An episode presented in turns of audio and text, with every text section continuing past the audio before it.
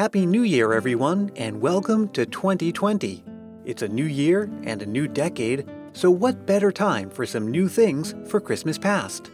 In case you missed it, I recently announced that Christmas Past is going year round, starting today. New episodes will arrive twice a month and maybe even more frequently, and feature interviews, news, short stories, and more. The backstories to your favorite Christmas traditions will continue to arrive closer to Christmas time, just like always. And once a month, we'll be taking a trip to somewhere around the world to see the customs that make Christmas unique in different countries. Those episodes, and you're listening to one of them right now, are hosted by Chantel Joy and her special guests.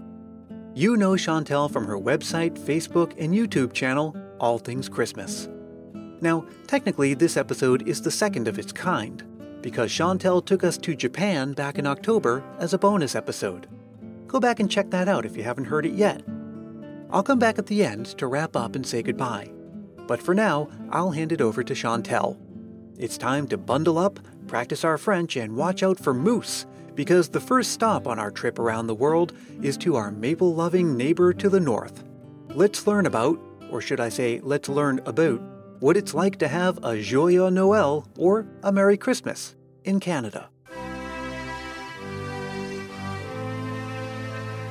Not all Canadian Christmas traditions are the same, and the first difference is with the foods.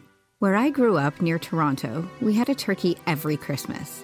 Unlike most families, we had our large dinner on Christmas Eve, a tradition I still keep. Our roasted turkey was usually served with cranberry sauce and gravy.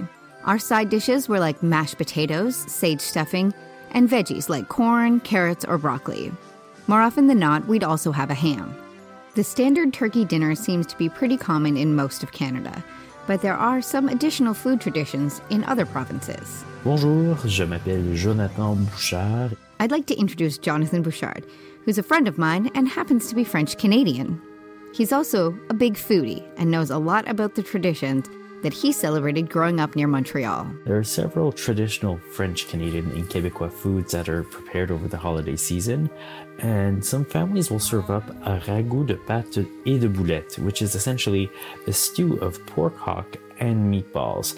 And there's also tourtière, and this is where things might get a little controversial for some, because a tourtière for one person isn't necessarily a tourtière for others. Personally, I don't know much about tourtière, aside from it being something like a hamburger meat pie, but I do know that it's considered something of a French Canadian cultural treasure. The earliest official recipe is from 1840 and it can be found in the cookbook La Cuisine Canadienne. And there are different origins regarding the name. Um, so, the tourte is a bird which looks a bit like a pigeon, and there were pies that were made with this bird. The other possibility is the name of the dish used to prepare the tourtière, so hence the tourtière as we know it. Regarding tourtière, as I know it in my family in the Montreal area, it's a meat pie that contains ground beef, ground pork, and ground veal, and it's combined with a series of spices such as cinnamon, cloves, allspice, and nutmeg. And there's different regions in Quebec that have their own variations. Like the Saguenay region, for instance, they use meat cubes, and there's game meat, and it's usually baked in a very large dish. Other regions also add several layers of dough and add potatoes to the recipe, so it's a very hearty, very copious dish. And here's something that I had no idea was a part of Quebec cuisine, let alone a Christmas tradition. Other traditions you might hear about are people cooking fondue. It's very much a classic. It's slightly retro, but you know, lots of people will be dipping their thinly sliced meats dunked into a pot of warm stock with vegetables and various sauces. It's very communal, it's about sharing, it's people gathering, hence why it's a good holiday meal. For dessert in my family, we'd usually have some sort of pie, usually pumpkin or apple pie with ice cream or whipped cream. Although I do remember seeing a full sized mince pie, not the small tart sized versions you might be more familiar with, a few times over the years as well. My grandmother did make a homemade steamed Christmas cake, similar to a UK Christmas pudding but without the fruit. But it was dark, dense, and not at all something I wanted to eat as a child at Christmas. I much preferred the sweets, such as chocolate turtles, chocolate coins, candy canes, or Ferrero Rocher, treats that were seemingly only available at Christmas time. Homemade treats were my favorite, though sugar cookies, chocolate fudge, everything except gingerbread. That one is still purely for decorative purposes in my books. When it comes to dessert, well, there are several treats that might appear on the menu. Uh, the Yule log is something that you'll see consistently on Quebec tables during the holiday season. And you might also snack on some sucre à la crème.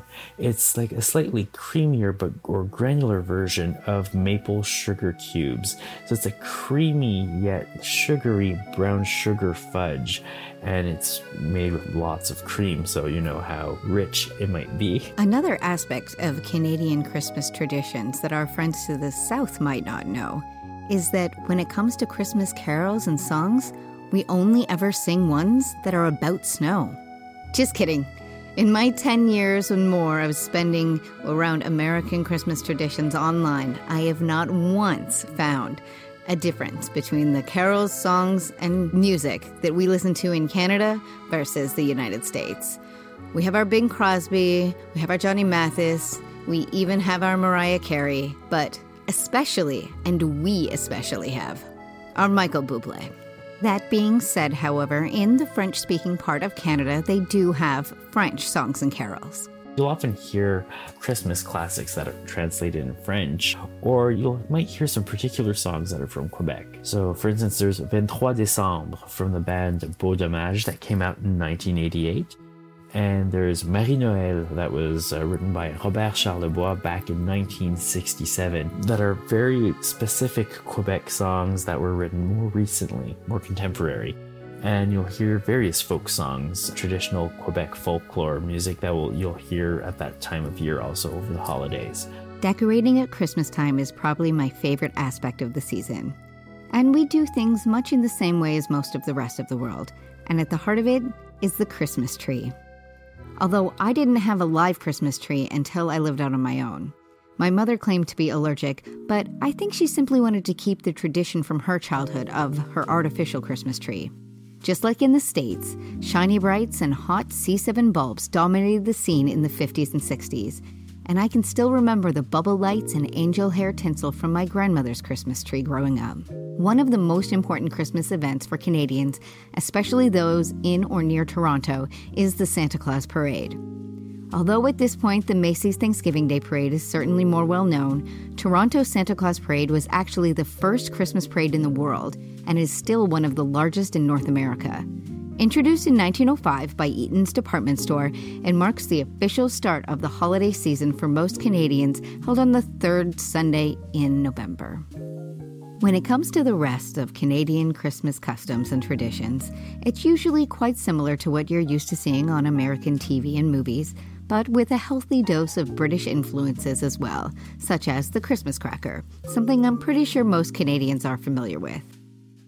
As I now live in England, it was exciting for me to learn about all the similarities between our Christmas customs. But for more on that, you'll have to tune in to our next episode where I hope to feature Christmas traditions from the United Kingdom. Canadians, they're just like us. Well, I hope you enjoyed hearing about Canadian traditions. That tourtière sounds pretty great if you ask me. And if that Yule log sounds good to you, I did a whole episode about that back in 2017. Check it out.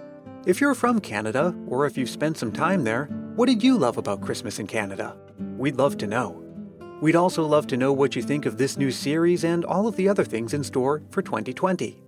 You can write me at ChristmasPastPodcast at gmail.com or write Chantel at email at allthingschristmas.com. And you can message either or both of us on Facebook, Twitter, and Instagram. There's links to all of that and also to Chantel's YouTube channel and both of our websites in the show notes for this episode. Christmas Past is produced in sunny San Mateo, California by yours truly, Brian Earl. Thanks to Chantel Joy and her special guest, Jonathan Bouchard, and thank you for listening. If you're feeling the Christmas spirit, why not help more people discover this show? You can tell a friend about it or leave a review on Apple Podcasts. Those are both quick and painless ways to show support for the show, and if you leave a review, I'll send you a sticker to say thanks write me for details. Here's to a happy, healthy, and prosperous new year and here's to seeing you again very soon. Until then, may your days be merry and bright.